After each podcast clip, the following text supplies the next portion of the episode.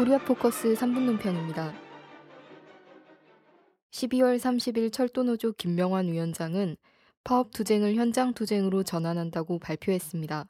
이에 대해 논평하겠습니다. 첫째, 이는 단순한 파업 철회 현장 복귀가 아니라 파업 투쟁에서 현장 투쟁으로 전환한 것입니다. 김 위원장도 말했듯이 철도 분할과 사영화 민영화 저지 투쟁은 끝나지 않았으며 향후에도 지속될 것입니다. 민주노총 또한 민주노총의 총파업 투쟁은 변함없이 지속해 나가겠다고 밝혔습니다. 철도 사형화가 철회되지 않는 이상 투쟁은 계속될 것입니다. 또 코레일이 파업 참가자 8천여 명 전원을 징계위에 회부하고 152억 원의 손해배상을 청구하겠다고 발표한 만큼 이 부당한 탄압 조치에 반대하는 투쟁은 불가피할 것입니다. 둘째, 합리적이고 상식적인 철도 노조와 비합리적이고 몰상식적인 코레일, 박근혜 새누리당 정권이 극명하게 대비됐습니다. 박새 정권은 민주노총 출범 이래 처음으로 철도노조 지도부를 잡는다는 명분으로 민주노총 본부를 침탈하는 그 파쇼적인 야만성을 드러냈습니다. 반면 철도노조는 견결한 총파업 투쟁으로 범국민적인 철도파업 지지 여론을 이끌어내는 원칙성과 철도산업발전소위원회를 통한 사회적 협의도 열어놓는 유연성을 함께 보여주며 탄압 일변도로 치닫는 박세 정권과 전혀 다르게 행동하고 있습니다.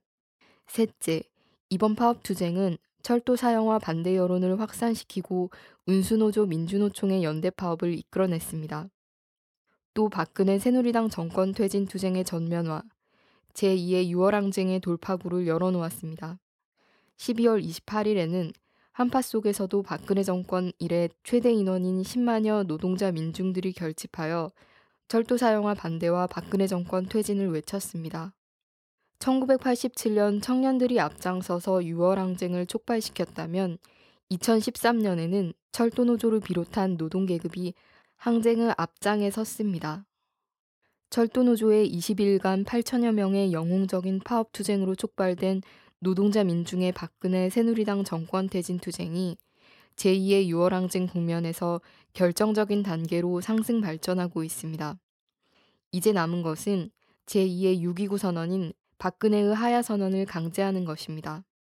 이런 때에 민주노총 전직 위원장들이 중심이 된 10명의 지도위원들이 1월 2일부터 단식 투쟁에 돌입하며 민주노총을 중심으로 한국 사회 전반의 후퇴를 막아내는 데 함께 해달라.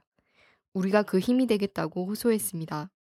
또 민주노총의 총파업 투쟁이 박근혜 정권의 불통과 독재의 끝을 알릴 수 있도록 지지와 성원을 보내달라고 전했습니다.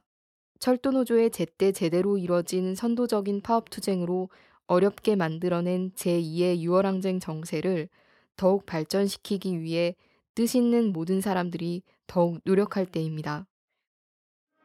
코리아 포커스 3분 논평이었습니다.